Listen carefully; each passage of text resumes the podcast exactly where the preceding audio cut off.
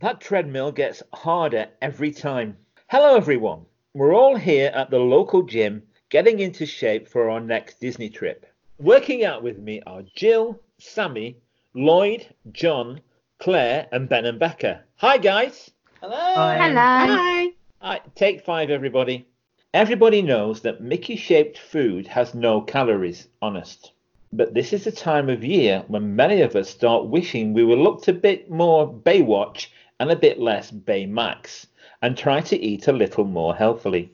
Our intrepid wafflers have looked at the food offerings right across WDW and have come up with some ideas on healthier options. Of course, one idea is to save calories for that special date night, and the team have been researching some alternatives for a Valentine's celebration that won't break the bank. Plus, we have your Mickey mentions still to come. But first, it's time for a spin on the Carousel of Questions. And this time, it's Lloyd.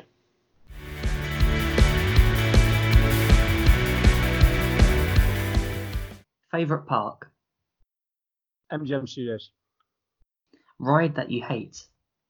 Primeval, twirl, whirl, thing. Most overrated snack? Dole Whip.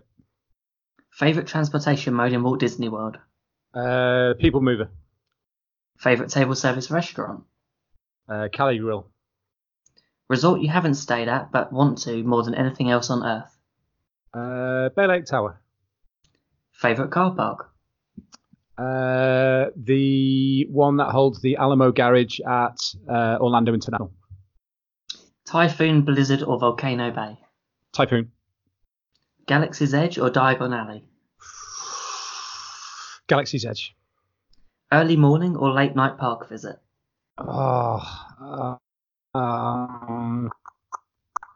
Late night. Keep the magic or backstage detail? Keep the magic, but I'll do behind the scenes. Favorite other podcast or vlogger about Disney? Good old Tim Tracker. On site or off site? On site.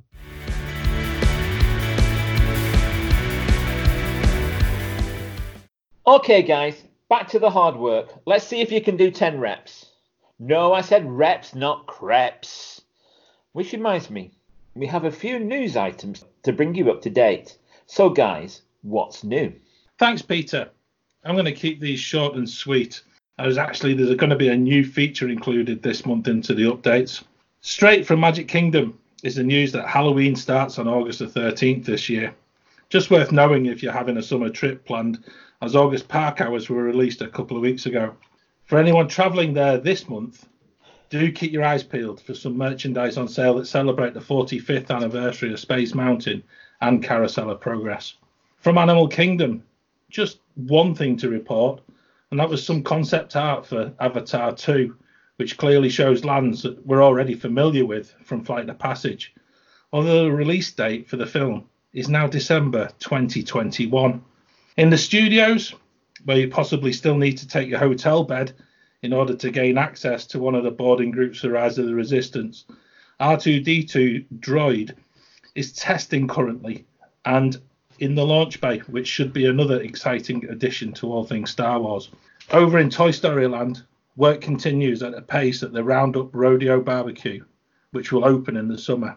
If you're going in the next few months, keep an eye on the progress being made. It's actually on the right-hand side, just as you enter Toy Story Land. Next, grab your hard hat, high-vis jacket, and join me in Epcot, where amid all the building work, we again have the positive news of the new openings we told you about last month, together with the signage appearing for the Ratatouille ride. Keep your eyes peeled for gusto in the area in the run-up to the area being opened in the summer. Also, keep your ears open, as there are many changes underway to the background music loops throughout the park, but already being heard on World Showcase. These are linking with Disney movies, especially Coco and Mulan, and also in the French Pavilion, where Beauty and the Beast features. Also there will be the opening of a creperie, opening by the same company that owns Chef de France and Monsieur Paul. This looks a really great addition if you ever need a quick crepe when exploring World Showcase. Also in Epcot, we have reached the midpoint of the test track refurb, which will hopefully reopen at the end of February. Now, I did say I was going to keep the updates short this month, as I'm going to conclude with two items that have really narked us in the past few weeks. So instead of an update, this is sort it out, Disney. Item one is the news that the resorts served by the Skyliner having their bus services to Epcot and Hollywood Studios reduced to just one bus an hour, which seems illogical when you think of the needs of actually real people, especially those with a fear of heights. Yeah, sort that out, Disney. And then item two, on a totally different theme, is the inability to get through to book anything for Disneyland Paris. I know it's become something of a joke between some of us wafflers, but to have to wait over 45 minutes to have someone take your money off you to book something is most un-Disney-like. They really do need to sort this out. Over to you guys. I think I've spent about 3 hours of the past 4 days just trying to buy an annual pass. You haven't been ringing the 08448 number, have you? No, I haven't, no. At 7 pence a minute. 7 pence a minute? And being held up for that length of time, Claire? Yeah. What? Yeah. My word. Oh, it's dreadful. Yeah, I'm not going to go there. What I can't understand is how difficult it is to try and get through. And it's not just a group of people. This is, obviously this is coming from online as well. And I know that there's a known problem within the Disney booking system. But Disney not want to take your money off you. That's a new one on me, I must admit. I think they've got lots of promotions going on at the minute. And maybe it's just showing the issues that people can't get through. People are actually realising actually it's a good price to pay and booking up. So everyone's phoning or trying to use online, but it's not working as quickly or as efficiently as they wanted it to. Because I've been hearing that people have been, if you've been signed in and just done a booking online just to see what the price is, they've been receiving invoices by email even if they haven't booked. Oh no. Yeah, so imagine that. You've just been looking at, I don't know, the Disneyland Hotel, looked for 4 or 5 nights, and it's coming about £2,000, and you think, oh no, I'll look elsewhere. And then within 24 hours, you've got an email saying that, thank you for booking, here's your invoice for £2,000. They've got card details, though. No, but... can't get charged, then. Yeah, they have to phone up, ironically enough, and get it cancelled or check that it isn't actually booked properly. Yeah. So you mean to say that sneaky sort of 3-4 days I was looking at over Easter is going to come back and bite me, and I never even got through on the phone? It could happen. No. I don't think it's been going through. I just think it's just something wrong with Disney's IT. Mm. There's nothing new there then, is there? Yeah, that never happens. Maybe they're using the Wi-Fi they have at Disneyland Paris. Yeah. Or not. Maybe or not, as the case may be. Indeed. Well, hey, I think we'll add that one, Claire, for, I think when, is it Ben and Becca, you're going to DLP next, aren't you? Yeah. A few weeks time. You can update us on the sorted out Disney on the Wi-Fi front in Paris as well then. As long as we get our annual pass by then, it'll all be good. Yeah. Inflation otherwise. Yeah. I wonder if Lloyd's still on the phone to them tonight, Could be. 4 days later. I hope he's not paying 7p a minute. So do I. That's what I don't get is why there's not a number for Disneyland Paris that is an 0800 one when you can phone Disney Holidays and there is one. Yeah, I think a lot of people do use it's different branches of the same company. So yeah, Disney Holidays, so the Walt Disney Travel Company, have an 0800 number. But obviously they have slightly different pricing structure to the DisneylandParis.co.uk. Do they always offer the same offers? Or no, they don't, and they don't operate from the same location. But it's all Disney. They're just different arms of the company. That's really interesting, that, Claire, because I don't know, I've not really ranted on here about it, but certainly on part of a trip report, we had a hideous check-in at Port Orleans, but the American cast member who tried to check us in basically said that the Walt Disney World Travel Company UK was more or less a travel agent. they weren't affiliated to Walt Disney World in any way, shape, or form, which was an absolute lie. And we only found that out, I think it was nearly 2 weeks later into the holiday, when I got a very good phone call back from somebody in customer services who had basically sort of tried to email while we were on holiday. But I've never ever got to the bottom of it. And, you know, to see how fragmented the whole company becomes when you're actually trying to give them money, rather than going to another travel agent and actually giving the travel agent the commission and such like. I think it's quite scary, really.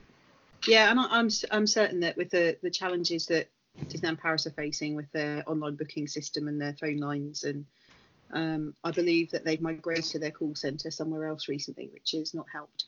I think probably some other companies like Magic Breaks and people like that are probably coining it in, to be honest with you, because people will go elsewhere, which is a shame because, you know, prices will possibly be a little bit higher. They may not, but someone has to make money out of it somewhere. Yeah. I think it's sad as well, because I think there's always the inclination that if you are booking with the official site, there's that little bit extra sort of protection, that little bit extra sort of knowledge that it won't go wrong at the end of the day. And no, I'm sad to hear that in a way. Yeah, and I think there's things that have to happen through the, you know, directly with Disneyland Paris, like, you know, Ben Becker trying to buy an annual pass. You can't do that through anybody else. So, yeah. You know, you just have to kind of wait, I guess. Not good. Sammy, you were going to tell me something about the Skyliner, weren't you? Man, don't even get me started. Disney trying to force you to ride the Skyliner. They've spent all this money on the Skyliner that no one asked for, and they're trying to, like, force you to ride it. It's like, what? I don't want to ride it. I want to go on the bus. But as you said, John, they're bringing the buses down to 1 an hour to Skyliner parks, which is Epcot and Hollywood Studios, right? Yep. Yeah. So for hotels that have a Skyliner, and I just noticed it because I seen it about pop, because I'm seeing it pop in May, that they're bringing those down to 1 bus an hour. How ridiculous is that? Which resorts is that? That's Pop. So it must be Pop, Art of Animation, Caribbean Beach, Riviera, and any of the Epcot resorts. Animation Pop Century, Boardwalk, Yacht and Beach Club. The bus service from there wasn't great anyway, because it's so easy to walk or get they've got the water taxi anyway. Yeah, that's true. You just basically jump the friendship boat and you're up and down the waterway, or you can walk. You know, from those resorts. I personally, you know, I'm either way, because actually I quite like the idea of getting the Skyliner. I think it's a really brilliant thing to go and enjoy, but there's a lack of thought for certain people here, and I find that whole part of it, to just sort of do away with the bus service and not actually think about people who've, you know, people have got a fear of heights, and you know, for a company that have gone, and I know we will talk about this later, for a company gone to such great depths about how you cater for very different needs as regarding food. They're not thinking about things that are so obvious. They're also not taking into account people with disabilities or illnesses that can't ride the Skyliner. And also, the Skyliner is something that is new and recently crashed. Like, people were stuck in the air for 3 hours and it recently crashed. So it's like, oh, we're trying to force you to take the Skyliner that, again, no one asked for. Like, it's cool, you want to build that's fine, Disney, you do you. Like, you've got billions and billions of pounds to do this, but don't force people to use it if they don't want to use it. To me, Disney's always been about having the option. So I think the thing is, by reducing the amount of buses, it's forcing people to use something they're either going to wait an hour for, but also what will happen at park close. Well, I know though I can't see them just running 1 bus an hour when, just imagine when Epcot and Hollywood Studios close, and that's going to be a nightmare. I think that's a really pertinent point, that Ben, as well. You know, I personally, you know, going back to when the ideas for the Skyliner were first mooted, I know that there was issues from the bus drivers, or the bus driving union, if there is one, But the bus drivers were actually promised that the Skyliner was not going to impact upon their working life. And I feel sorry for those guys, because actually they're really, really good at the job. And suddenly, because you put the Skyliner in an X amount of millions of pounds, let's cut the bus service, so therefore not include more bus drivers. And I don't know. I just think it stinks to me. I think it's just a really horrible thought. And like you said, Sammy, it's people who've got real needs in real life who are being left behind. I think Disney buses aren't cheap to run, and I think Disney have known that for a while.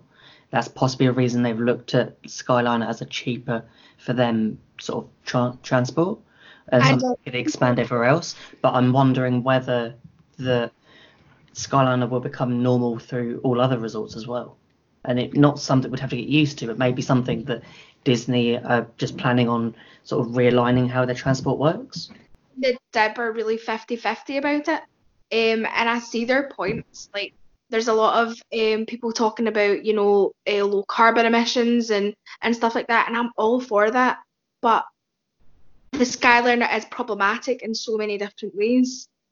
I think as well, I think there's another argument about the Disney buses, because I think some of them, if not most of them, do they not run off like pre-used vegetable oils and things like that?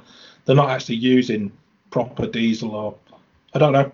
I'd need to check. I need to check. 50%. I think it's 50% diesel, 50%. Yeah. No, thanks. Rather they change, like they'd switched and put money into electric buses. Like, I'd rather them have put the money towards electric vehicles than towards the Skyliner, because there's not very, like, the amount of people who can't ride a bus is very, very low to the amount of people who can't ride the Skyliner.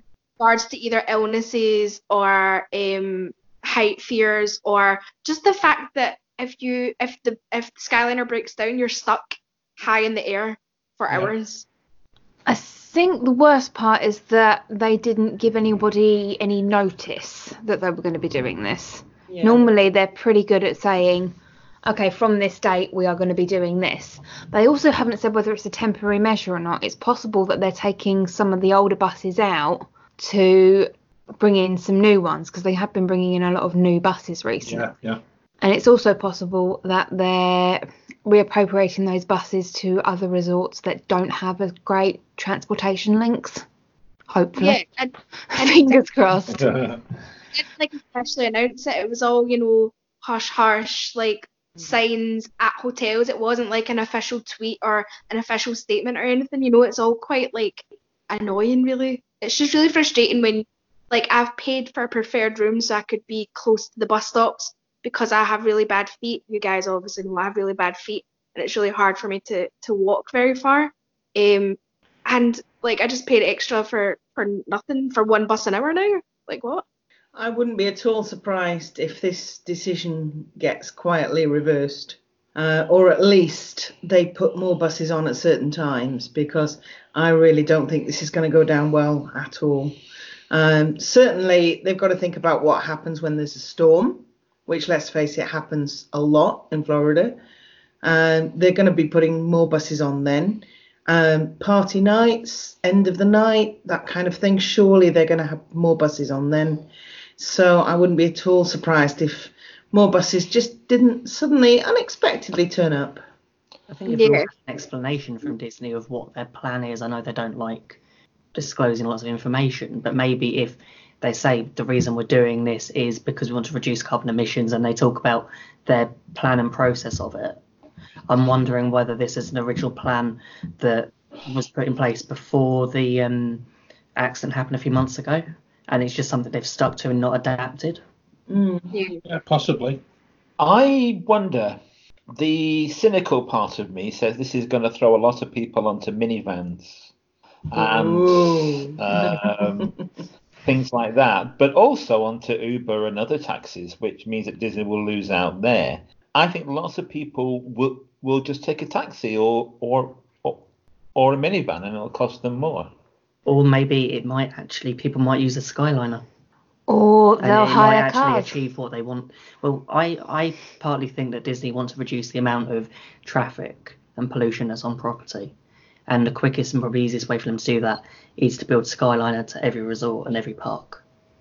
Or it's just going to have more people hiring cars and therefore having to pay the resort fees and parking fees. Yep.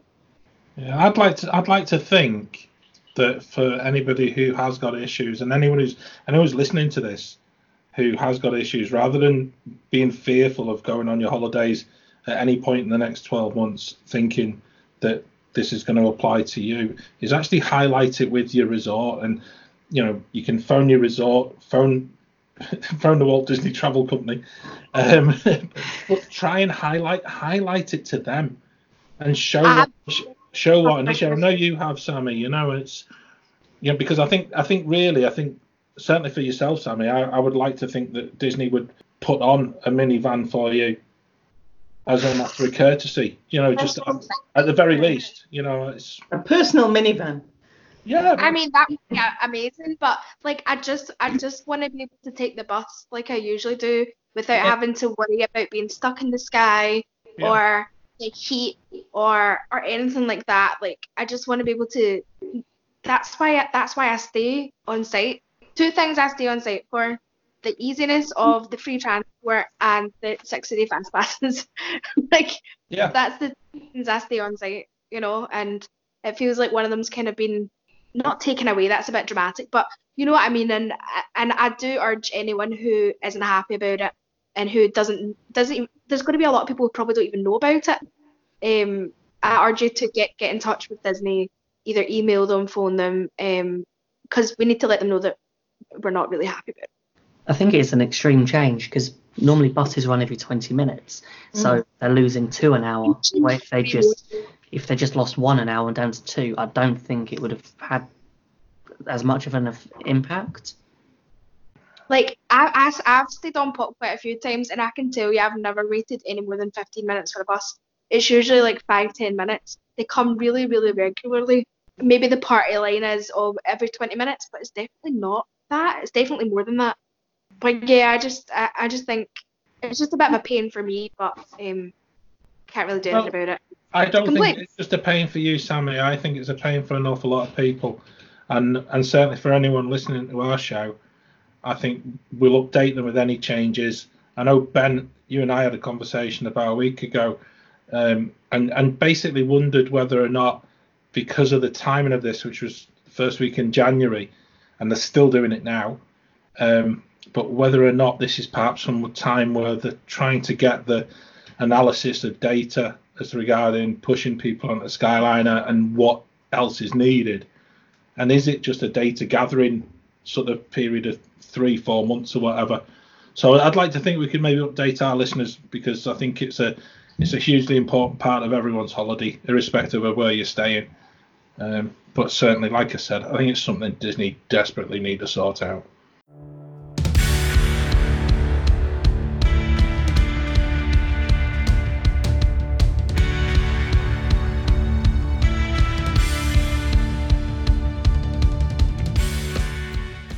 Well done, folks. We've finished our workout, we've had our showers, and now it's time to relax in the cafe with a protein shake. Now, I know that you've all looked at the various parts of WDW and some of the healthy options available. Okay, over to you guys. Let's start with Sammy.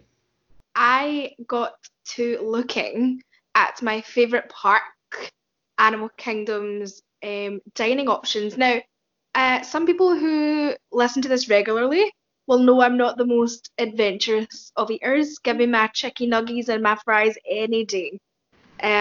Surely not, Sammy.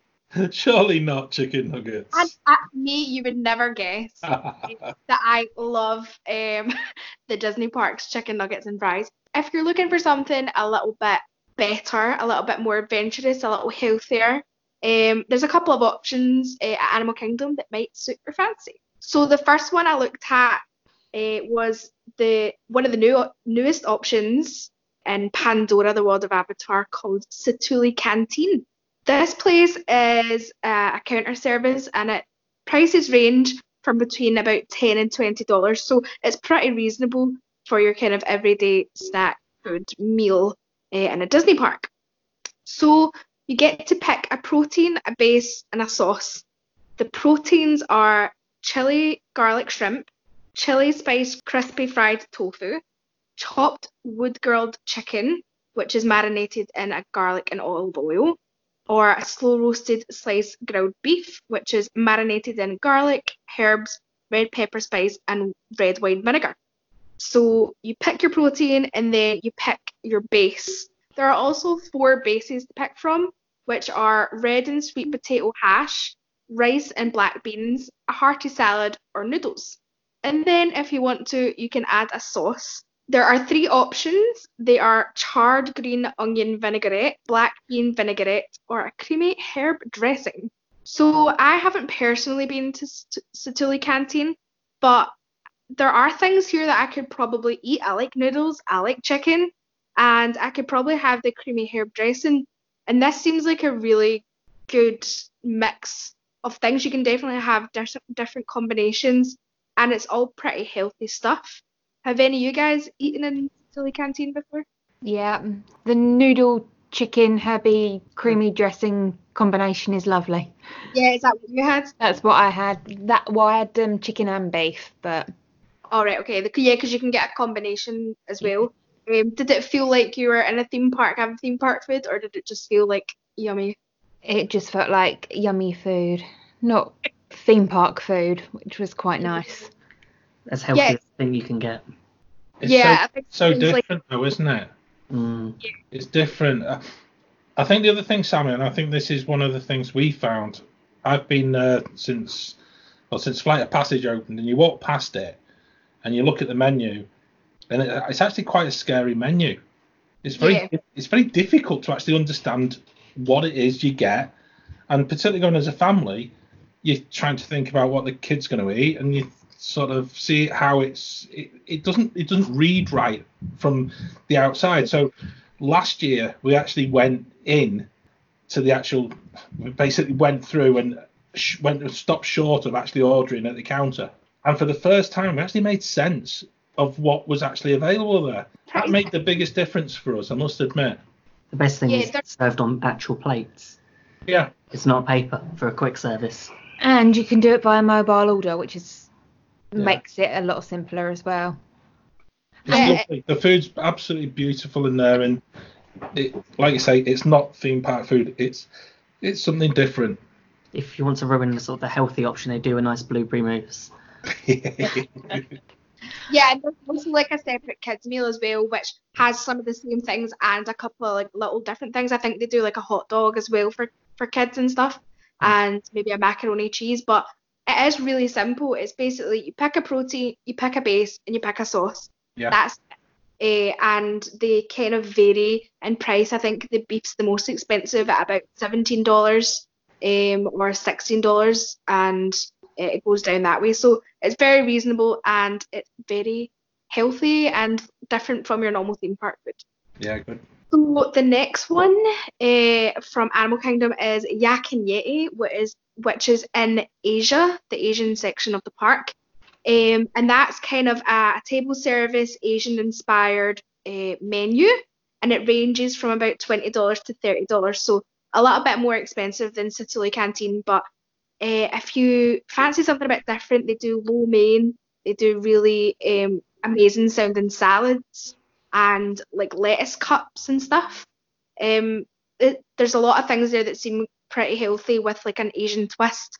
A lot of lettuce. So lettuce is healthy, right, guys? Yep. I mean, I wouldn't know. I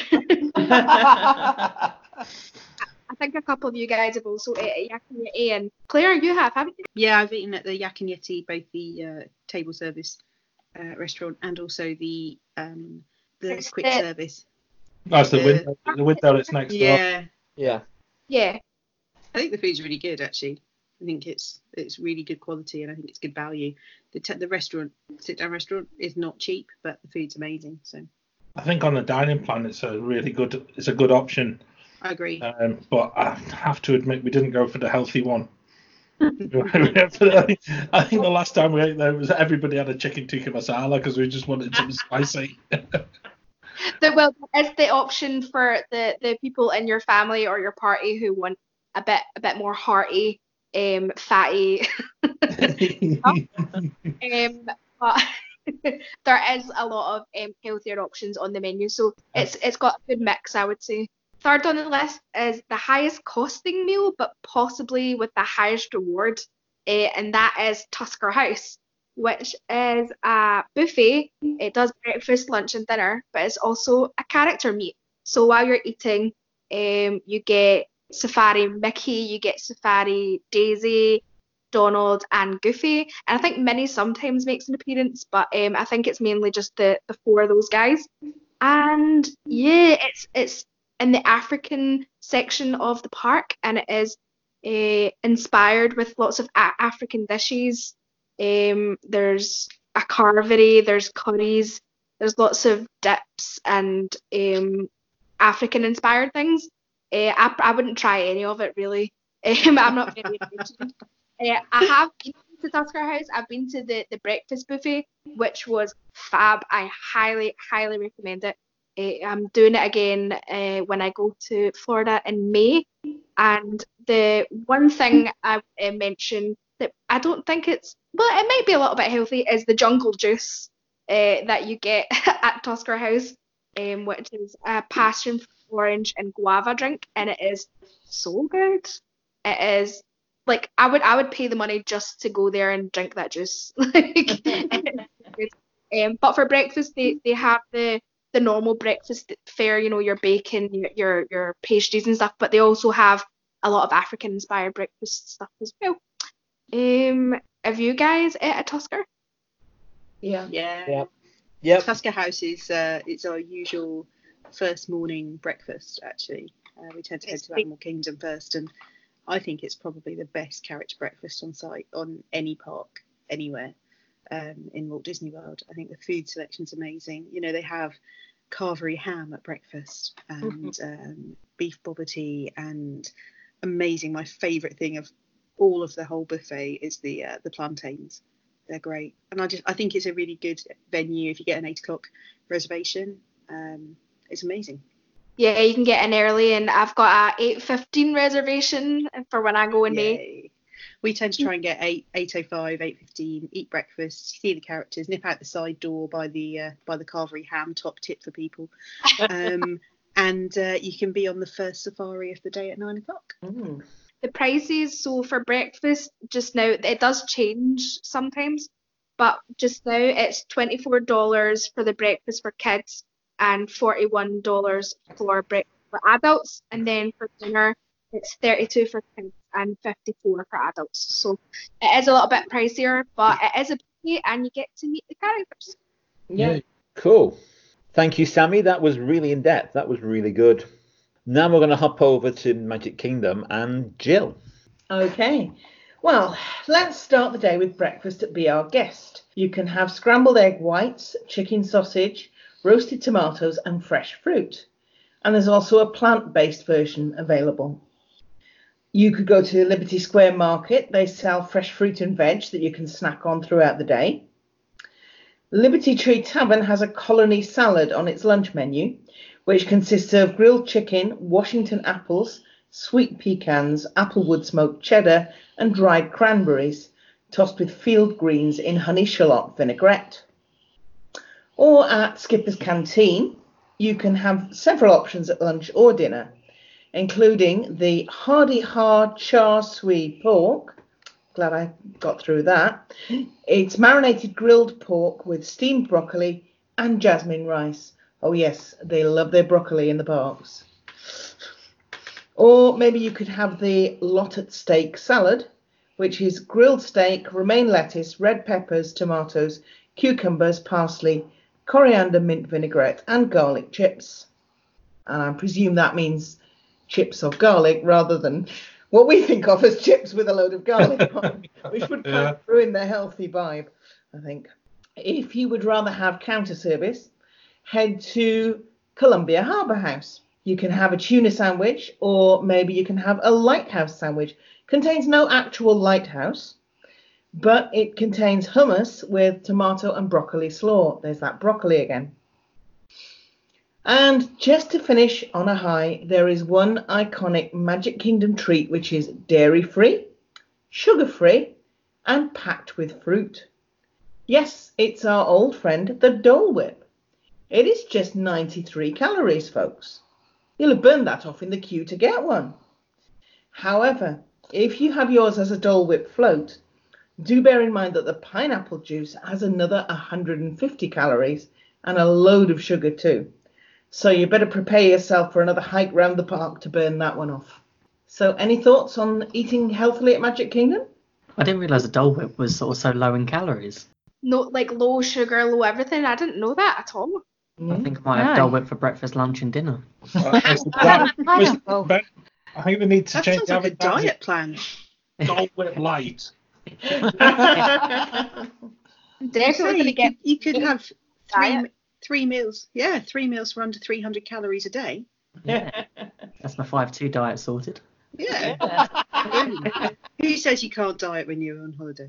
Exactly.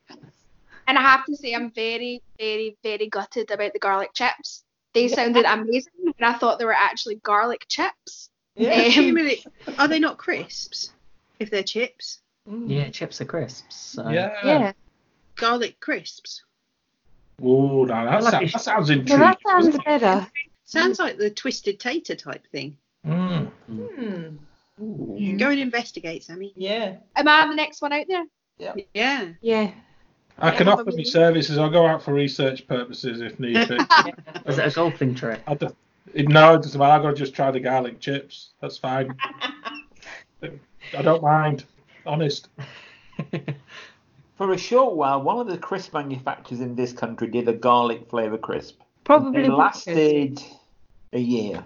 And I'm surprised it lasted that long. Yeah. Oh, but I remember when I was a kid, you had hedgehog crisp. Yes. Yeah. No. It's shaped, I'm assuming. No. This is made out. They're not made out of hedgehogs. They're not made out of hedgehogs. No, they were just called hedgehogs. That's where my mind went to. Roasted hedgehog. Okay, thanks, Jill. Let's move on. And let's go to Epcot with John. Yeah, thanks, Peter. I've got to say, Epcot is such a strange place to try to find something healthy to eat. When you think about all of the different food places, you think about from Electric Umbrella, you look towards a Coral Reef restaurant, which, to be honest, has got a big cross beside it on my list here. And even looking at Sunshine Seasons, most places start off really nicely with, an energy salad with a chicken option. And then they pour a honey vinaigrette over the top of it. So it's really difficult to actually find something that you consider to be healthy. When you look at the other menus for the cart within Epcot, there appears to be like a fruit option, etc. You can go and pick something up quite healthy there. But for the restaurants themselves, I found this a real challenge to actually find something that was something I could come back and talk to you guys about, but certainly something I would actually go and try and eat myself because, yeah, it was scary. So from a whole wealth of different places, I've actually found there's a salmon and sea bass in Tutto Italia, which, if you ask for no butter on the top, is possibly one of the best ones if you're looking for healthy eating and looking to be on a diet. Spice Road, again, looking at fish, they've got yellowfin tuna with an eggplant, zucchini, and a capers salad, which again sounds really good. And I would also go back to somewhere where I feel it's one of the best places to eat, and that's when you end up going to the Japan Pavilion. There's obviously the sushi available, which I don't do sushi, but also when you go to Tepanido is, again, you get the choice of what you want when you want to eat it. And looking again, like I said, I found this really difficult to do. I then looked at what was upcoming in the Regal Eagle Smokehouse. And again, there's more power green salad with fresh greens, citrus fruits, also to mention the plant-based products, and then a barbecue jackfruit burger. It's difficult, and I must say, I'm not sure if I've ever been to Walt Disney World and thought about eating healthily, because the amount of walking you ever do is always a good thing. But what I would say is to anybody actually listening to this who's got a personal dietary requirement, speak to anybody in a restaurant, or be it a counter service, be it a table service, anywhere at all. If you've got a need, they will do their absolute most to actually cater for you. And I think that's the one thing that, you know, I've been on holiday with people who have had real dietary needs, and Disney really do go that extra mile to cater for them. Obviously, if you engage with your first server when you first turn up somewhere, they will actually, I've seen the chef come out to people before, and that's made a real difference. And irrespective of whether that's healthy eating or sensible eating, but for a lot of people, and a lot of people who have got specific food needs, I would say that's one thing Disney have really done very well. And, you know, I met somebody on holiday a couple of years ago, and we shared a meal. They had specific dietary requirements, and they shared, not just with me, but they shared on the dip with actually how they actually were able to deal with celiacs, and actually made their holiday that much more pleasurable. And going back to what Sammy said about Animal Kingdom, they ate in the Nomad Lounge in Animal Kingdom and had the most magnificent meal. Yeah, speak to your server. If you want anything, it's your holiday. And I think irrespective of where you're at, if you've got a need, then Disney will do their utmost to cater for it. I'm allergic to bananas. I can cook with them, which is great, as I'm a chef, but I can't eat them. And they made me really ill. So I had to wait while the chef came out and went either through the menu with me or took me round the buffet saying, that's got banana in it, that's got banana in it. And that's what they do for all the people who have an allergy or a special diet or something. They are really very good. Okay. Anything else on that one, John? Or are you happy to move on? I'm very happy to move on because I found it really difficult. Unless you want to talk about the fish and chips at the Frozen Crown and things like that. There's loads of places at Epcot that are beautiful to eat, but they're not very healthy. And you know, I would give Disney the due. I think they've got much better, certainly over the past five or six years of catering for a much more healthy option. And I think that's where we're starting to see an awful lot of these power salads coming in. And you know, if that's what you're wanting, it's great. But I still think they've got a bit of work to do in Epcot. Do you think a lot of the healthier food for Epcot is actually in the food booths? So during the festivals, more than the actual sort of restaurants? Very possibly, Ben. And I think that's one of those things. I've been in the summer. You don't get that range of options. And again, food and wine is a really good opportunity to show what chefs are actually able to offer for people who are looking for certain healthy options. Can I just add a caveat to all this that nobody seems to have mentioned, and one or two people have mentioned plant-based food. As the resident chef, expert, Peter, you are the expert. As a resident chef, plant-based food is not necessarily healthy. Yeah. So Just don't assume that because you're getting a plant-based burger that it's a healthy burger. It isn't necessarily healthier than a beef burger. It's just an alternative to a beef burger. Also, it's one of those things that if people are looking for something that isn't a burger but feels like they want to have something that is plant-based, wants to instead avoid meat, then they've got an option. I think it's quite nice that Disney are doing a lot of plant-based food. Yeah, it is an alternative. It's not necessarily healthier. Okay, right. On to Lloyd for Hollywood Studios. Yeah, so I've had a look at Disney's Hollywood Studios, and the theme so far that we've all established is it's very hard to be healthy, to eat healthy in Disney on a Disney holiday. You can kind of make some good choices, but unless you know what it's being cooked in, what's in the sauce on top of it, it's really hard to stay on top of staying healthy.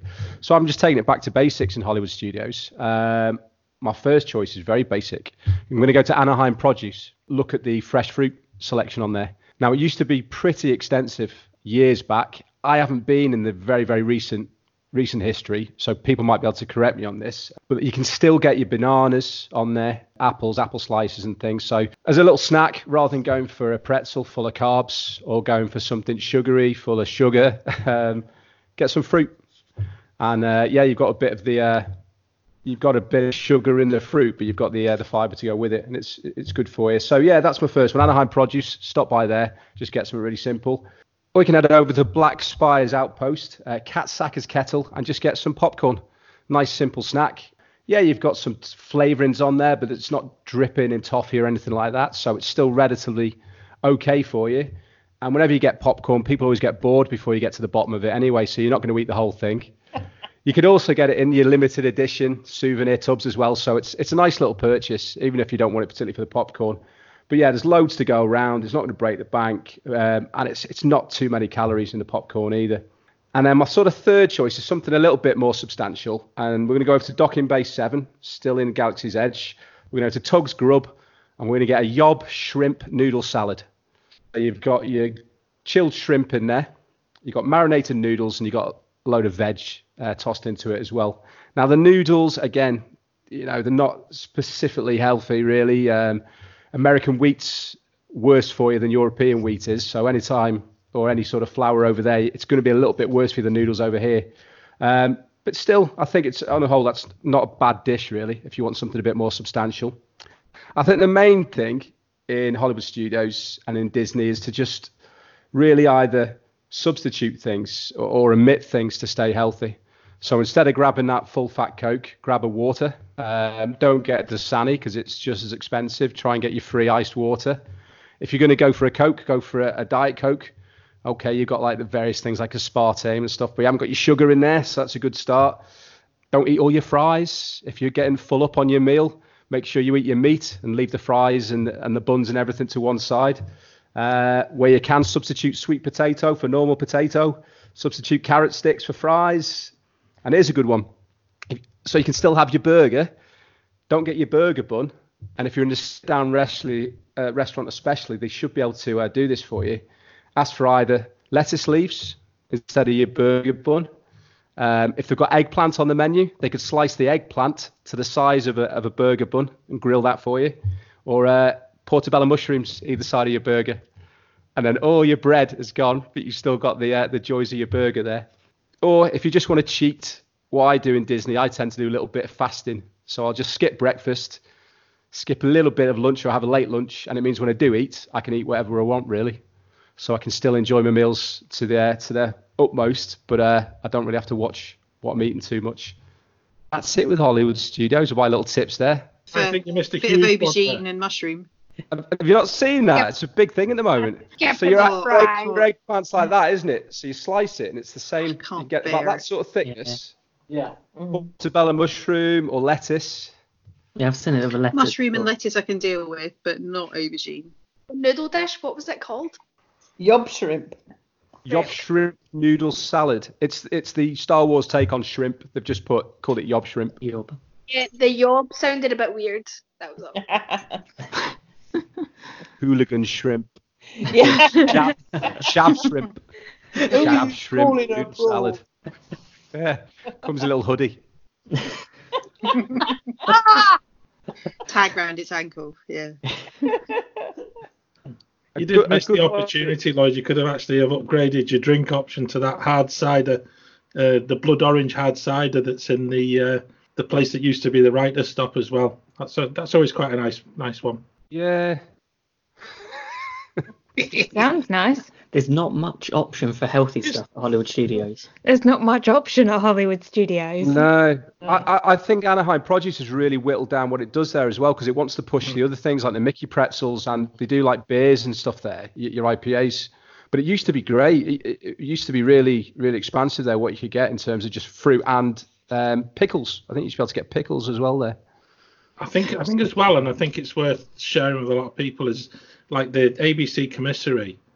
We went as a family of four, and the actual portion size for lunch was so huge that we actually didn't eat four portions between us. We left an almighty amount a few years ago. And so as a result, it kind of put us off from going back there. You know, it's just too much to eat, and certainly in the heat of the day.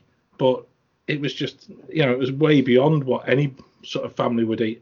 And so the last time we actually went to Pizza Rizzo, which was a little bit different, and it was actually open. Mm-hmm. which makes a pleasant change. Yeah.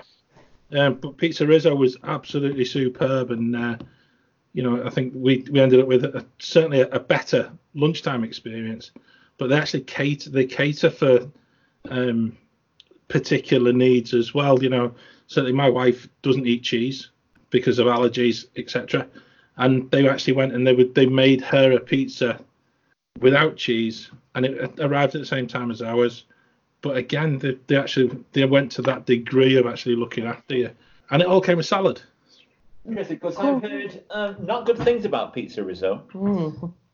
No, I don't think I've not read an awful lot. We've just never been. No, we've only tried Pizza Planet when it was there, not Pizza Rizzo.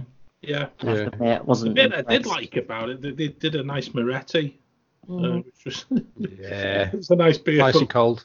Yeah. Thinking about the table service restaurants in Hollywood Studios, they're not what you call healthy either, particularly. I mean, you've got a sci-fi diner, which burgers, etc., etc. Curly fries. Yeah. Yeah. You've got 50s Prime Time, which again is not exactly healthy. Brown Derby. You've got some healthy options there. You pay through the nose for them. Yeah. But you do have some. But then if you have the grapefruit cake like I did, all that good work's been undone. Because yes, it's got grapefruits in it, it's got fruit in it, but it's also got 10 ton of sugar and fat in it. But it's a cake. It's a cake. What you're gonna do? I'm a super taster apparently, which means that basically I don't like bitter things. And everybody goes, "Oh, it's quite sweet," Ugh, it's horrible. I don't like that cake at all. No. Mm. Oh.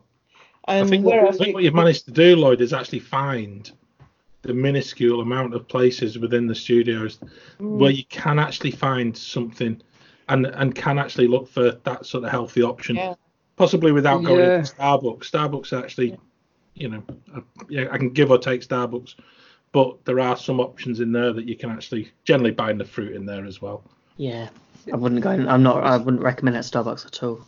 I was going to say, you lose the will to live or a few years of your life if you go into that Starbucks. They keep getting our order wrong as well. It's horrendous. Every time we go in, we spend like half an hour, not just in the queue, but just trying to work out how we've said what we've ordered and end up with something completely different. Yeah.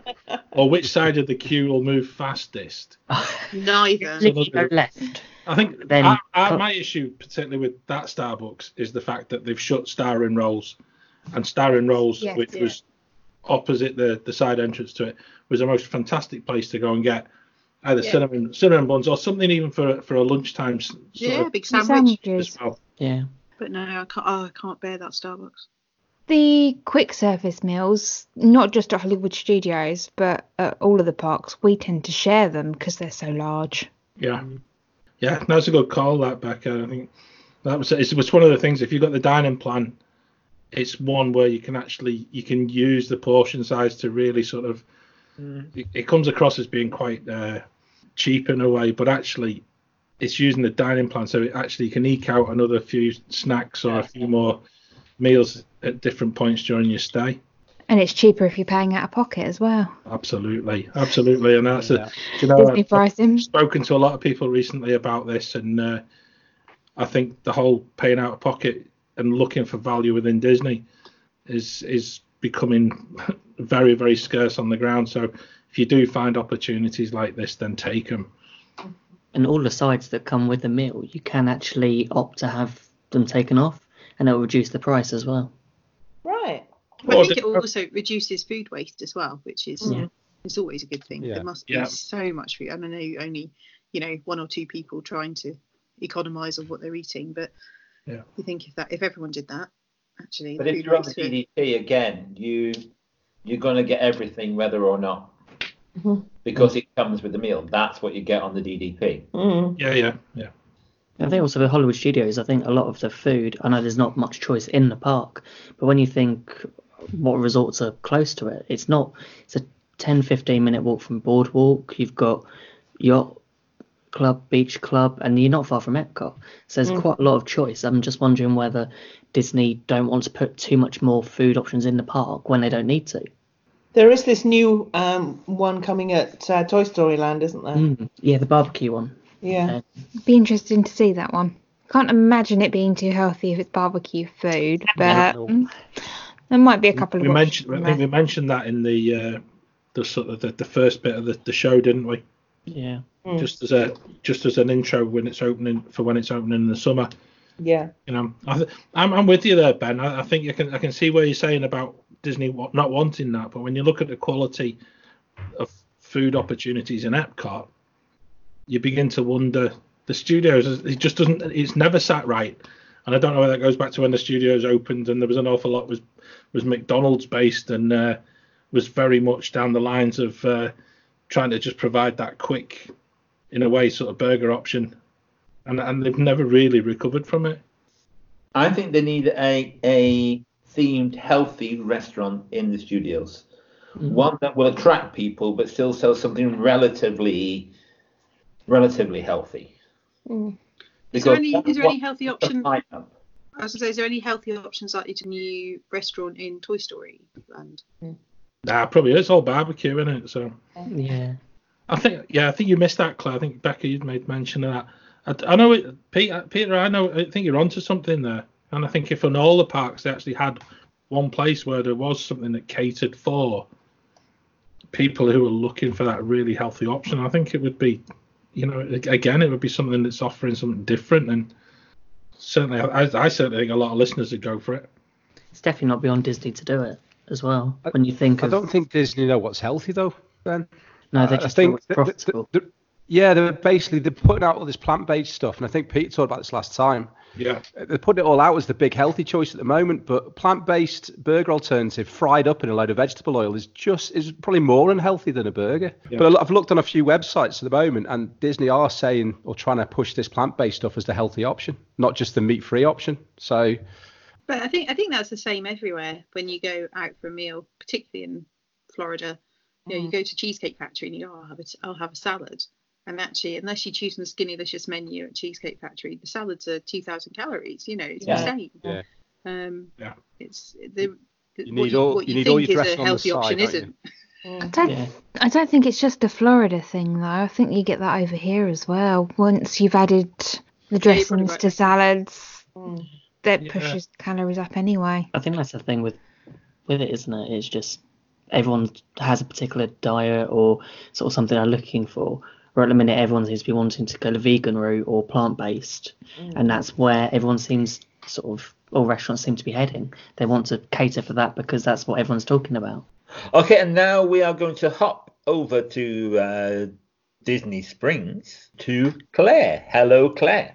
So, yeah, I had Disney Springs to look at, and I was surprised at how difficult it was as well, actually, John. You mentioned that Epcot was tricky, and whilst there's an awful lot of variety in Disney Springs, not much of it is on the healthier end. But I did find a few things, and I sort of picked out three locations that I would probably head to. So the first, and they're not all table service, which is good. So the first place that I would consider would be the Wine Bar George, but the Basket, which is the quick service Wine Bar George area, and that's because they do some bites and boxes, and some sandwiches and various things like that. You know, things like Calabrese, brie, honey and crackers for $11. Actually, if you want something that's not huge and it's not heavy and it works well in the sun while you're sitting outside, something like that, you know, you could have a glass of wine to go with it. Be really nice, different lunch in Disney Springs. The second place that I'd go to in Disney Springs if I was looking for something slightly different to eat is a venue that I've been a couple of times, and the dish that I always choose, which is available at lunch and at dinner, is the Summer Farmhouse salad. Now, salad, everyone thinks sounds a bit boring. This isn't boring by any stretch of the imagination because it's got turkey, grilled peaches, candied pecans. So if you're trying to be healthy, you could sort of pick them out. Blueberries, red onion, feta. It's got a green goddess dressing. It does come with avocado in it. I always ask for the avocado on the side because I can't bear the stuff, and I give it to someone else in my family who likes it. So Summer Farmhouse salad for me is a winner at Chef Art Smith. There are loads of places in Disney Springs where you can get something different. I'm going to scoot past Morimoto Asia on my way somewhere else. So honourable mention goes to Morimoto because they have lots of exciting sushi and dim sum on their menu, which is amazing. But a real favourite for lots of people at Disney Springs is Wolfgang Puck Express, and they do have some really great options on their menu. The Chinese chicken salad is amazing and huge. The Greek salad is also fantastic. They do a hummus wrap, which some people think hummus is a bit insipid. It's not, and this is also massive. It's enough, big enough to share. So yeah, I think that because it's a quick service credit on the dining plan, actually Wolfgang Puck Express, it's a bit like Nando's. So you order when you go in, you sit down, they bring the food to you. The menu items, it's really varied. You can get lots of interesting things, and the service is very good. So I would choose Wolfgang Puck Express. I think Wolfgang Puck Express is quite nice. We've not actually been there, but I know it's a quick service credit. It is, yeah. That's good if you're on a dining plan. It's really good. I've heard incredible value. I've heard good things about their breakfast pizza. Oh, you see, I haven't been there for breakfast. I have been there lunch and dinner, both on the dining plan and off the dining plan. I think the option, the menu is huge. Mm. They do sandwiches, they do salads, they do pizzas, which are freshly baked, they do pasta. No nuggets though, Sammy, no. Oh, I didn't even look, Sammy. Yeah. Terrible. It's a brilliant place to go. If you're paying out of pocket, it's really good value. If you're on the dining plan, it actually is something so different and so brilliant, just for the fact that it's just a quick service and you're in there, you can choose your own table, you're actually waited to with the food at your table, and the food in there is always brilliant. I've never had a bad meal in there. They're quite happy to substitute various things, so I've had the meatloaf. Now I'm a bit weird, I don't like mashed potato, but they substitute fries for me no problem at all.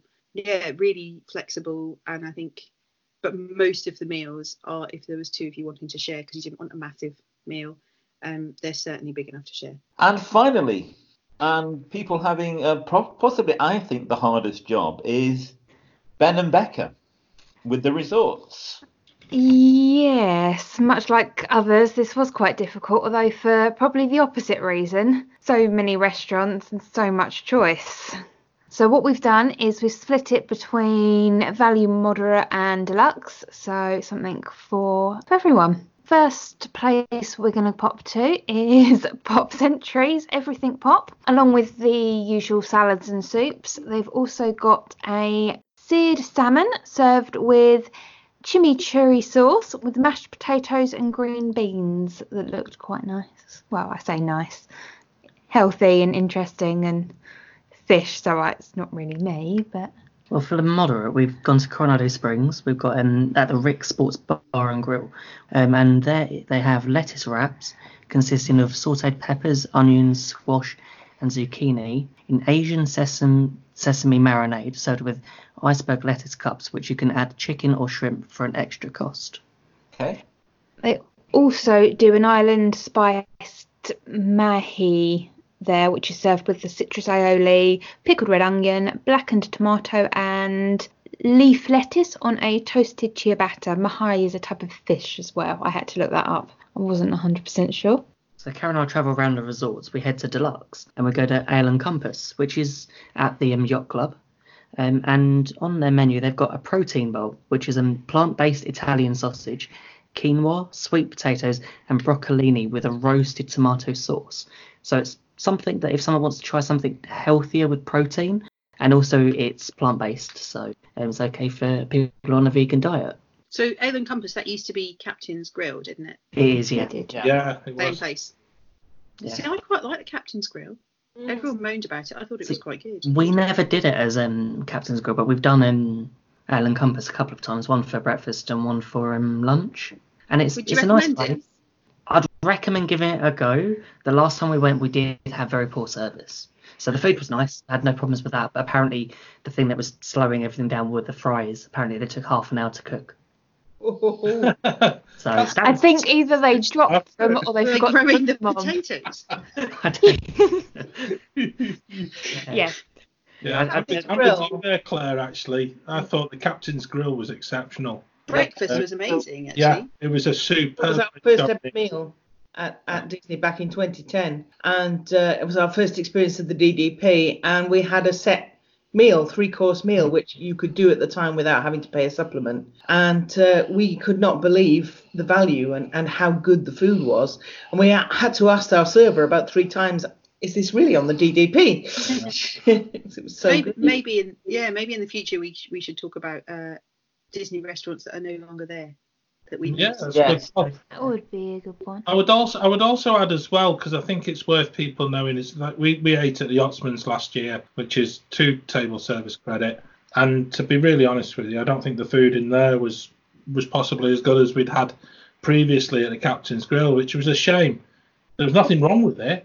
It was a perfectly good meal, but certainly I thought the Captain's Grill was a superb place to go and eat, and really, really underrated.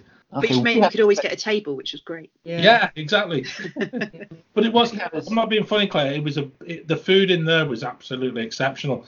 You know, I actually sat and watched. We watched a family one time, and I think that they weren't on the dining plan. But one of the children that can't have been older than 9 or 10, she wanted mussels, and she sat there and just plucked every single mussel out of the shell.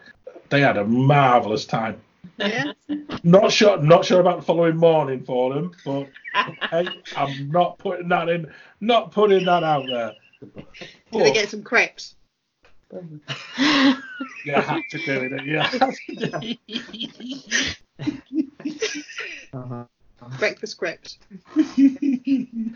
So we've put Beaches and Cream. It's just had a refurb, and the thing that sort of caught my eye was the vegan cookie fries.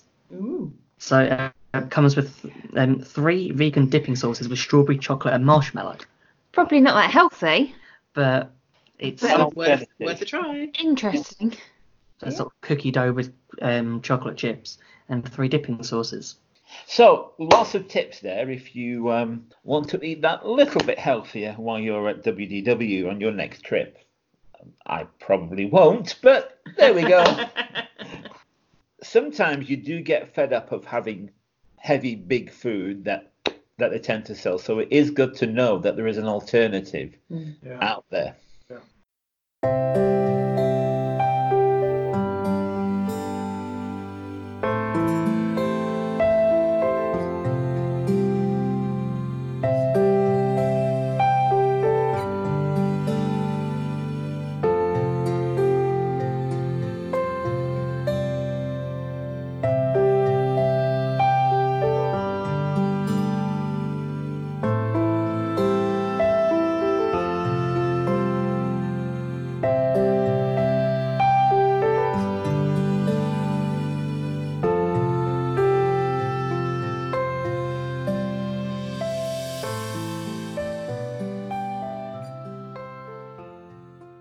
A holiday at Walt Disney World costs a fortune these days.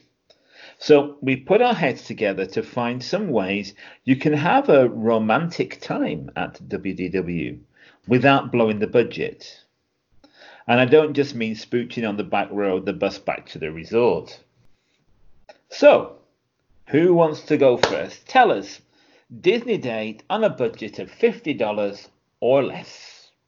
Go on, I'll go first. Might as well. Okay, so you're at the boardwalk, you go to Ample Hills Creamery for an ice cream. I knew you'd go, Claire, I knew you'd go first. Oh no. That's brilliant. Oh, brilliant. I'll start again. You're at the boardwalk, you go to... I can't even say it. Ample Hills Creamery. That's the one. Okay, so you're at the boardwalk, you go to Ample Hills Creamery for an ice cream. You take a slow stroll with the ice cream round to the beach at Yacht and Beach Club, and it's getting dark and Epcot Forever with fireworks going on in the background. All it costs you is an ice cream, so about $12. That's my Disney date on a budget. Oh. Cheap night out there, Ben. Yep. Lovely. So many nice things for me to look forward to. And also it's cheaper, especially if you're on the dining plan. You can use a snack credit. Cheap date. Yeah. No expenses spared, Becca. Oh, I know, aren't I lucky? Who's next? I'll go next. Mine is a little bit more elaborate than that. I'm a sucker for a stroll around Epcot's Food and Wine Festival. And during February, we have the opportunity to enjoy something similar, albeit a scaled down version during the Epcot Festival of the Arts. This looks a great festival with beautiful visual displays, fun activities, live music, and even eye-popping food. So, assuming you have park tickets already, what could you get for your $50?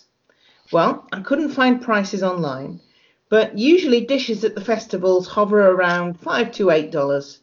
So, with careful planning and a willingness to share, you can have a light but enjoyable meal. And as Lady and the Tramp can attest, sharing food can be so romantic. So, how about starting with some lobster chips from the refreshment port?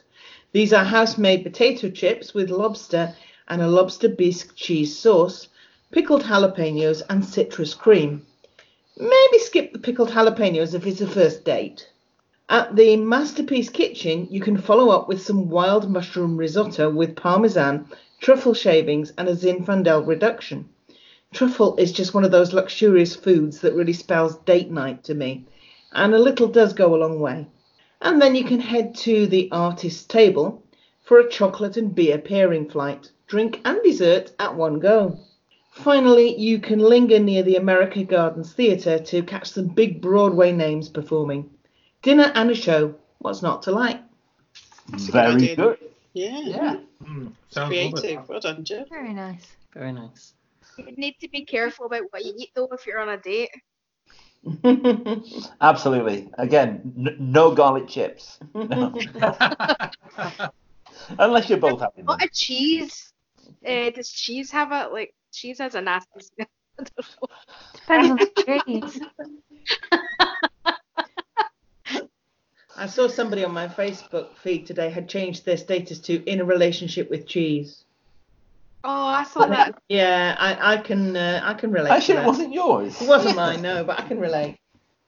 Well, I'll go next, and I'm going to cheat. I'm going to add an extra $5 because I believe it is $55 now, not $45 when we did it, to go on a carriage ride around Port Orleans. It's really, really nice. It's a great thing to do. We really enjoyed it, didn't we? We did. As I said, when we did it, it was 45, I believe. Now it's 55, so I'm pushing it a little bit. It didn't even spoil it when they waited for the horse to relieve themselves on the grass in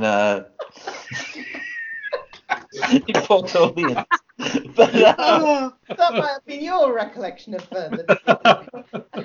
That well-remembered romantic evening, Peter. When the horse was defecating. It was a chilly night. So sat next to each other in a carriage with a blanket. How long, sorry, Peter, how long does the ride last for? It was nearly an hour, wasn't it? Yeah, it was quite long.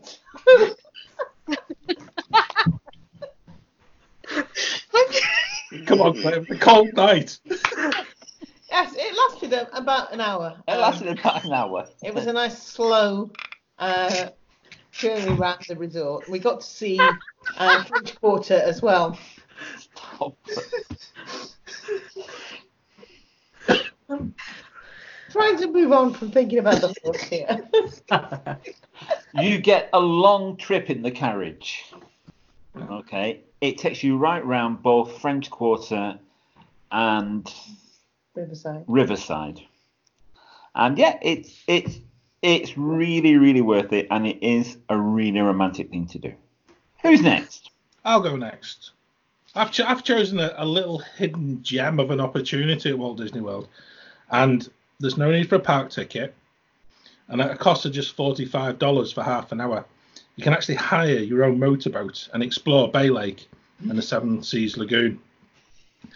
You get spectacular views of Discovery Island, Wilderness Lodge, Magic Kingdom, and each of the monorail resorts. And the view of each of them is completely unique.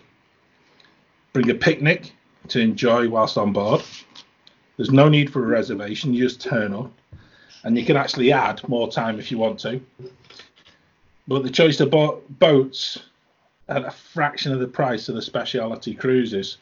It's really something that I feel would be a really good day out and a good opportunity to actually go and do something that's completely different that nobody else knows an awful lot about. Cool. Thanks, John. I think it's a really good idea. That sounds really good. I didn't know it was that cheap to rent a boat, actually. Yeah, it is, but don't tell anybody. Also, you better just between us, is it? Yes. You'll be able to get the on the boat. You'll be able to see what's happening with Reflections, the new resort that's being built. It's lovely, Ben, because actually, I must admit, we did it last summer, and the boat that we actually got was a Sun Tracker, which holds 10 guests. There was 8 of us, because obviously we went on a smoochy sort of husband wife thing. We were actually taking all the kids and another family with us as well, but it was to celebrate my birthday. A fantastic day out, and at the time they were still clearing River Country. And so for me, that was such a really important thing, because you get to see Discovery Island. Then we got to take the boat a little bit closer towards River Country while it was still there.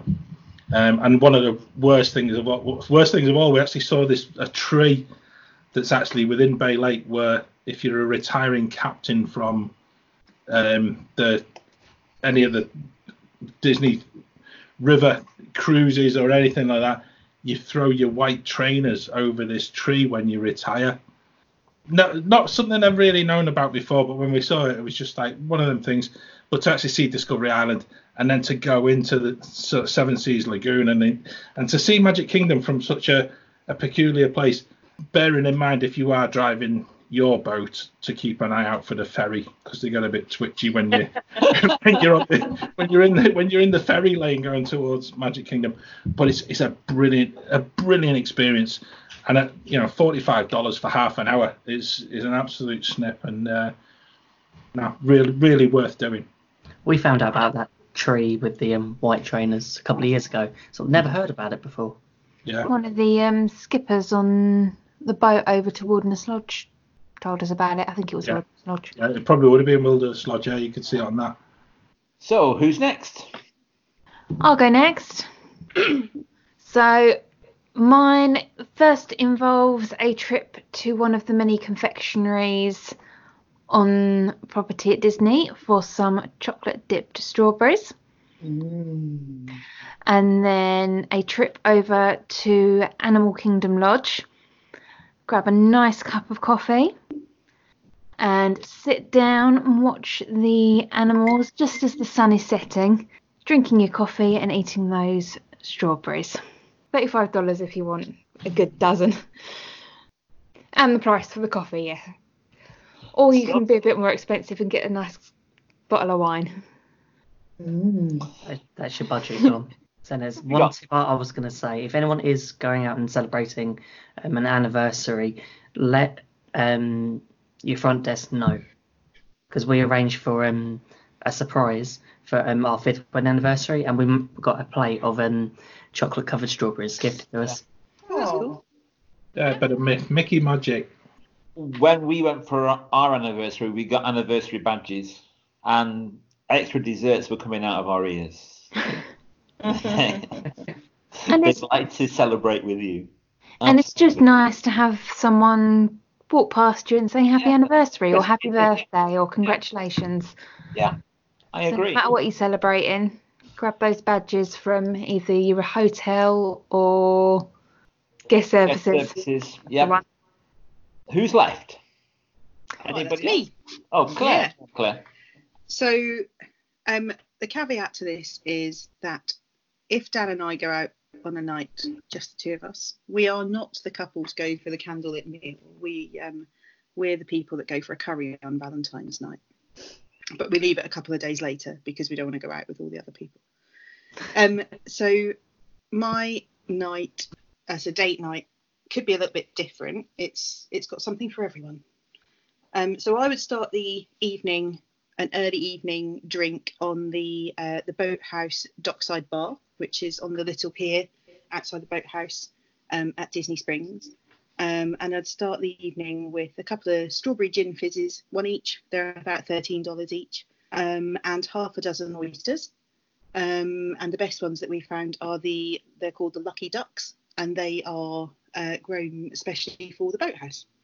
So that's the only expenditure on the evening. It comes to exactly $50, so I'm within budget. That's without tip, but we won't talk about that. And then from Disney Springs, jump on the boat to Port Orleans Riverside. Now, I would suggest going on a Wednesday to a Saturday, because from 8:30 until midnight, you can go and catch Yeehaw Bob and his show, which is loads of fun. So a bit of romantic, sun going down outside at Disney Springs, and it's beautiful sitting around the bar outside the boathouse watching the sunset. Then a bit of fun over it with Yeehaw Bob. That would be that'd be my choice. Bang on $50, and you don't need a park ticket. Yeah, that's good. Excellent. I'm not shocked it includes alcohol. So rude. Has anyone ever been to see Yeehaw Bob? No. Yes. He's funny. He's brilliant. Mm. All I've seen is a few clips on YouTube. Yeah. He is hilarious. Yeah. We stayed at Riverside first time we went, and yeah, he's brilliant. Mm. Sammy. Yes. So I thought I would go for a completely free date. Well, in regards to buying stuff on Disney property anyway, you are allowed to take food into the parks. This is a question that a lot of people ask. You are, as long as there's no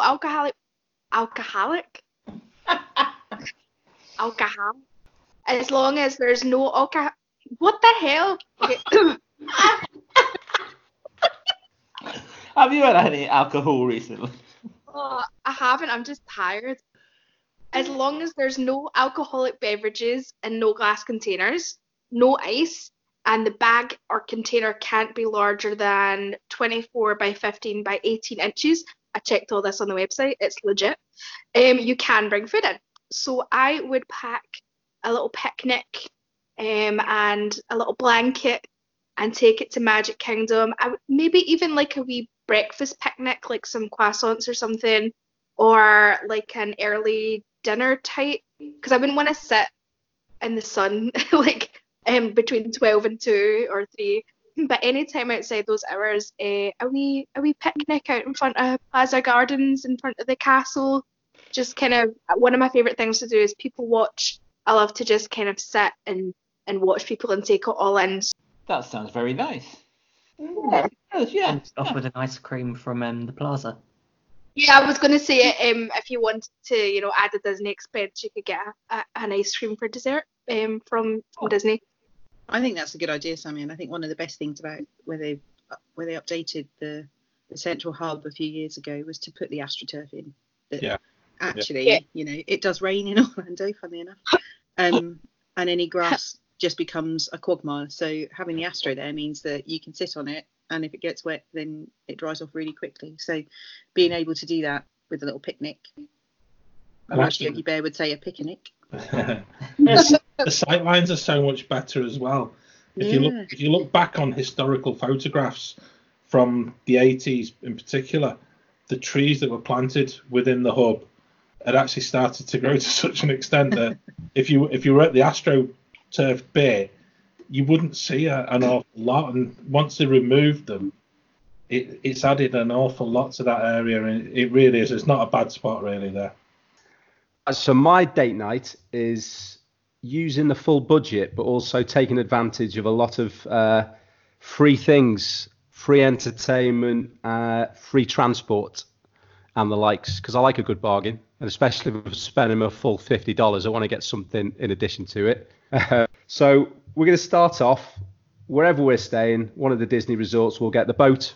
We'll get the bus to Magic Kingdom. So we'll be at the Magic Kingdom bus stop, and then we're going to walk over and we're going to get the boat to the Poly. We're not going to go in the Poly, but we're going to take a nice little walk, hopefully as the sun's going down, from the Poly over to the Grand Floridian. We'll start and pay our respects at the lighthouse, and then we'll go into the Grand Floridian, have a meander around, and have a little listen to the band outside Meisner's Lounge. If it still is Meisner's Lounge, I know it was getting redone. No, I can't remember the name of it. What's the name of it now? The Enchanted Rose. I've had a lovely night in Miser's Lounge as well. I've got some really nice memories of our honeymoon there. Yeah, that's a shame. Nice. It was really nice. Because they've sort of expanded it. And where they were for the band. Downstairs, I think. Right. We had, on our honeymoon, we went in there one night. We got a bottle of champagne. I remember thinking it was quite reasonable as well. I don't know if just the exchange rate was better back then. And then it was our honeymoon. We'd lost Emma's gran the week before the wedding. And then we were sitting in Miser's Lounge, raising a glass of champagne to her gran. And then the band played the song from her funeral. Played When I Fall in Love, It Will Be Forever. Oh, wow. Yeah. Isn't it funny how things just happen like that sometimes? Yeah. So it was a lovely little night. So it's a shame that's gone. But we will find the other location of the band on this date night, and we'll listen to the band for free. Hopefully they'll play a song that resonates with us. And then we'll go up to the monorail stop, get the monorail from the Grand Floridian to the Contemporary. And hopefully, if we're early enough and we're lucky, we'll go up and we'll get a seat in the Cali Grill Lounge. So this is where we spend our budget. So we've got a high life beer for me, a glass of Sauvignon for my date, and something to eat to fill the budget. So we've got either pepperoni pizza or a cheese board. And that brings us to a grand total of $49.50, not including tip. So they're going to get a nice 50 cent, and we will run when they chase us. But because we're up in Cali Grill Lounge, we've got a bit more free entertainment because if it's certain evenings, certain times, we'll get the fireworks. So that'd be quite nice. And if we're slow with our drinks because we don't have a budget for a second drink, we can take our drinks out onto the viewing platform and enjoy those as the fireworks sort of frame our night for us. What do you think? You had me at cheese board. I think cheese board and also meat platter as well, all for roughly the same price, about $23. I think you can add on a bit more for your tip as well, Lloyd. I would do. Just before we have everyone phoning in complaining. Last time we were at Cali Grill as well, with the fireworks about to start, everyone was going out onto the nearest viewing platform. Server told us to go out on the other one where it was quieter, but you've got a slightly better view as well, weirdly. Right. So when everyone's heading out one way, go out the other, you get a bit more of a private experience. So a bit of a hotel tour, food and drink, fireworks, music, all for $50. I'm happy with that. Lovely. Have we all done California Grill before? Yeah. No. No. I haven't actually. It's one of the two. Two apart from Victoria and Albert's, but we've got kids, so that doesn't really work. The two signatures we haven't done. Haven't done Narcissus. It's the only signature we've done. I'd say it's the only one we have done. To be honest, it wasn't our favourite. We were very late getting there because there were delays on the monorail. Serious delays on the monorail. We arrived about half an hour late. And so we were really rushed, and the service felt very brusque. It was my birthday, and it was probably the least special part of the day. We had breakfast at Ohana with Lilo and Stitch and so on, and that was brilliant. We did mini golf, Fantasia Golf. We had a bit of time to relax back at Port Orleans, and we were going on to Mickey's Very Merry Christmas Party. And so our meal was at California Grill, and it was really the least special part of the day. It felt very rushed, and the service was very indifferent. And the server kept calling Jill dear. Yeah. Oh dear. Right. Hello dear. What can I get you, dear? What's for you, my dear? We've had a sort of opposite experience at Cali Grill. It was one of the most special nights we had on our honeymoon. They knew it was our honeymoon when we checked in downstairs. Went up in the lift. Went over to the table. They had us a table by the window with little Mickey glitter things. You know those annoying things you get sometimes with birthday cards or presents you unwrap and they go all over the floor and you can never hoover them up. Well, our table's covered in those. So that was nice. And then we got the server came over 2 glasses of champagne for us. Wow. which wasn't from Disney. It was from a couple we were chatting to on the lift, in the lift on the way up. Oh, they sent it over. They said we reminded them of them on their honeymoon 20 years ago when they'd come to Disney for it. So they sent it over for us. So that was cool. And then out on the veranda for the fireworks after the meal. Well, the meal was lovely. I had like an ox. I think bison steak. Ooh, that was great, rare, lovely, pink. Oh, it was beautiful. Was it wrapped in aubergine?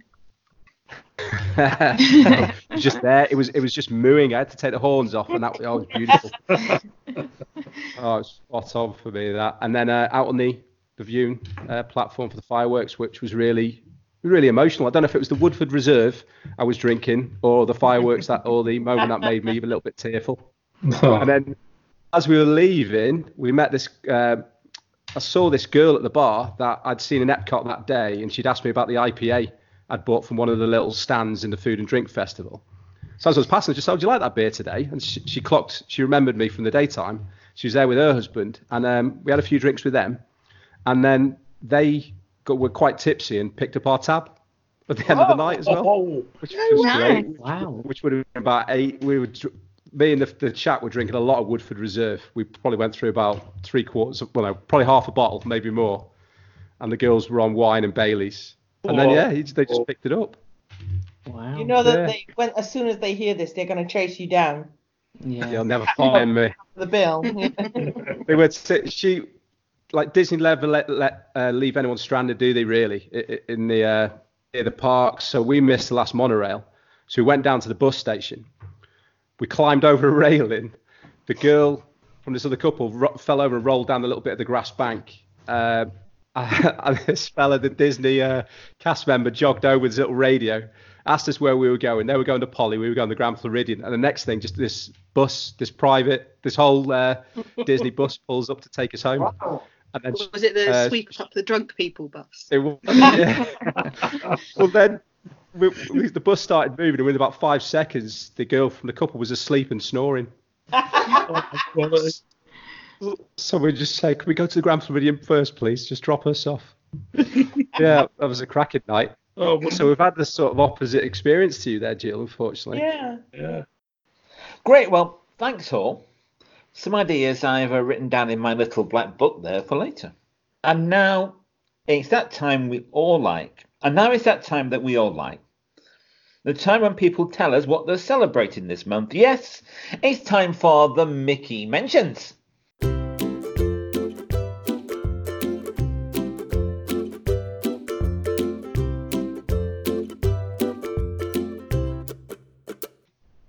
And we have one this time from our very own Ben and Becca.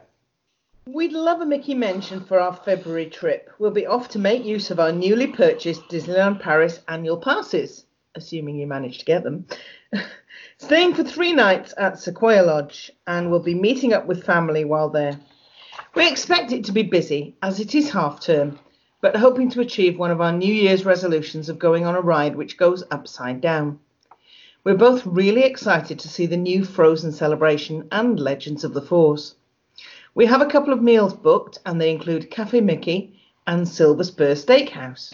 Have a good time, guys. The what's-it-called salad at Silver Spur is very good. The salad. What's-it-called salad? That's what it says. The what's-it-called salad. Come on. I'll ask. What's that in French, Peter? The salad, what's it called? Le salad, je ne sais pas. Je ne sais pas. Oh, what's it called? You said the word salad. That means yeah. No worries. Cobb salad is really nice at the Silver Spur. Yeah.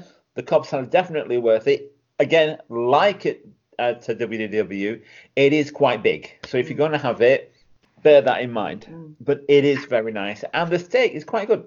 Yeah, we went for the more expensive menu when we ate there last time. We'd heard 1 or 2 reports of less than stellar steaks. So we opted for the more expensive option, and actually it was really, really nice. It was a very good steak. It was perfectly cooked, and our server was hilarious. He kept walking past and just randomly doing Donald Duck impressions for no reason whatsoever. He was absolutely hilarious. Just a lovely, lovely guy. So there you go. also, I want to say well done for planning on going your first upside down ride. I'm proud of you guys. Indiana Jones. Hopefully. I would suggest Hyperspace Mountain though. I didn't really like Indiana Jones that much. I thought it was quite rough. Does anyone else feel this, or is it just me? Yeah, I wouldn't choose that as my first. Yeah. Oh, okay. I think Hyperspace Mountain is an amazing ride. We'll probably end up doing both. But it's fab. It's first, so you don't get put off by Indiana Jones. We're going to try and do Crush's Coaster first. Oh yeah, Crush. Because that's something we've wanted to do for a while. Yeah. The advantage of making Indiana Jones your first ride that goes upside down is that the loop is over very quickly. Mm. Yeah, that was why we chose that one. Yeah. I think Hyperspace is great though, because it distracts you. There's so many other things going on, and it'll be all Star Wars. Completely distracts you from everything else. Yeah. So. It's a lot smoother. It's a lot better for as a ride. I would say Indiana Jones is a bit rough. Okay. I always think that Indiana Jones is sort of over before it's really started. Yeah, because originally it used to go backwards, and that was an interesting experience. Mm. I did that a few times. Yeah, thumbs down for Indiana, thumbs up for Hyperspace. The shaking about and almost breaking your back is part of the Indiana Jones. And that's part of the filming, is it? Okay. Oh, okay. I'll take a pass. Indiana Jones or Expedition Everest. Everest. Ooh. Everest every time. Oh, Everest. Yeah. Oh, that's all right then. Shouldn't be too bad. So maybe the listeners can comment in the forum which ride should Ben and Becca do first, Indiana Jones or Hyperspace Mountain. Yeah. Maybe we should put up a poll. Put up a poll. If you've done Everest, then you're fine because it doesn't go upside down. It just feels like it. I hated Everest. It's brilliant. Oh, you'll be fine. Loved Hagrid's, hated Everest. Yeah, but Hyperspace should be fine because you Hyperspace. I love Hyperspace. It's so good. It's amazing ride. Yeah. And Hyperspace is open in early Magic time. It is. Yeah. So you can get it done early. Mm. Right. Like straight after breakfast. Before breakfast. Or straight after breakfast. Yeah. Literally a walk-on first thing. Yeah. I also, I would say when you go to Silver Spur, have a really close look at some of the detailing in the restaurant. Yes. The light fittings, the chairs. There's some beautiful, clever little things that you might miss if you don't look carefully. So take some time looking around the restaurant. Yeah, but it's bad. Looking forward to it because last time I only spent sort of a day and a half. Yeah. It's nice to have a few sort of. It's less than a day and a half. Sort of 4 days. 3 nights, 4 days. So. You have loads of time. Take your time. Yeah. Don't need to rush it this time. No. It'd be nice. You can tell us all about it when you come back. Yep. And sit in the parish and go for a crepe later. I think there's a crepe booth still there, John. There is, yes. Yeah. We'll be sure to take a photo. French crepe.